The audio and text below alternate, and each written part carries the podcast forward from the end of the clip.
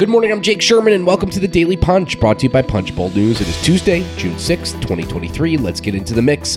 Here are your Washington headlines of the day. Number one, the war over the Ukraine supplemental. Number two, HFC seems to shelf McCarthy's ouster push. And number three, crypto's new messaging playbook. Let's get into the mix immediately. The number one story of the day is the Kevin McCarthy, um, let's call it uh, ambivalence or soft pedaling of a Ukraine supplemental. Now, um, we are not experts, and I'm certainly not an expert in uh, the Ukraine counteroffensive, but all the people who are reporting from the ground in Kiev say it might be beginning. The U.S. government says it'll begin soon if it's not beginning already. Um, and uh, it is assumed from uh, in every level of House and Senate leadership and, and the rank and file that the Biden administration will, at some point in the near future, ask for more money for Ukraine. Speaker Kevin McCarthy told us a supplemental spending package for Ukraine is not going anywhere in the House, essentially putting the brakes on any immediate plan to send more money for to Kiev or to and he basically said that it's going to be have to be part of the annual appropriations process. Now, um, McCarthy said, "I'm not going to prejudge what some of them in the Senate want to do." Uh, but if they think they're writing a supplemental because they want to go to, around an agreement we just made, it's not going anywhere. Um, he said you have to show what the money is for. We've got an approps process, he told us. We're just going to work through an approps process. They are not going to circumvent what we're doing here. Now, this is this came up uh, in a big way last week uh, when the Senate was passing the the debt limit bill. Uh, people like Lindsey Graham and even Mitch McConnell, to some extent, were not happy with the defense number, the 886 billion dollar defense cap, and want they want Ukraine money and other Pentagon money, quite frankly, outside of the spending cap. They want to pass a supplemental spending bill outside of that. Now, McCarthy said the senators are not paying attention to how the system works. We will go through the appropriations process and we will do the numbers that we just agreed to. Will this stick?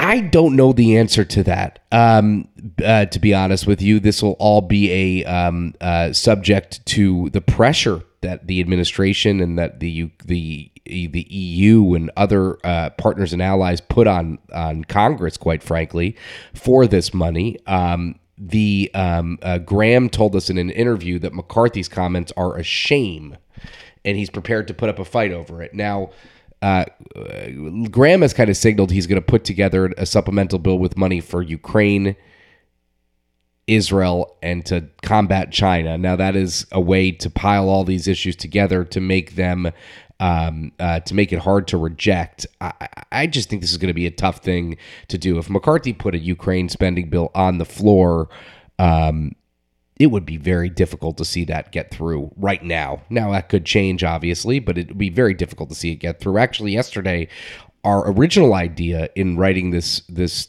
the, this top was to see what McCarthy needed in the bill, what kind of safeguards he needed to pass a Ukraine supplemental, whether he needed an IG, an inspector general for Ukraine spending. And he was just said flatly, he's not interested in doing this right now. And I pressed him and he said he's stuck with it. So that's where we are. This is going to be a big fight of the summer and fall.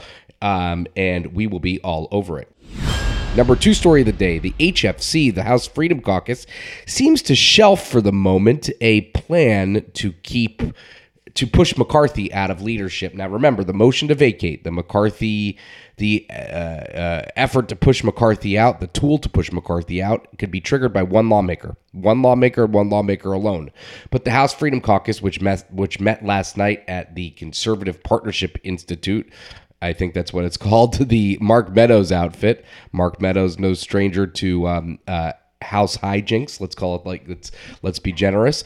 Uh, the HFC said that there is a great loss in trust, but they are not going to at the moment push out. Uh, uh, try to push out McCarthy. Ken Buck, who said the idea should be discussed, said it's not the time. Andy Biggs said his biggest concern is what kind of coalition is forming and how long will it last.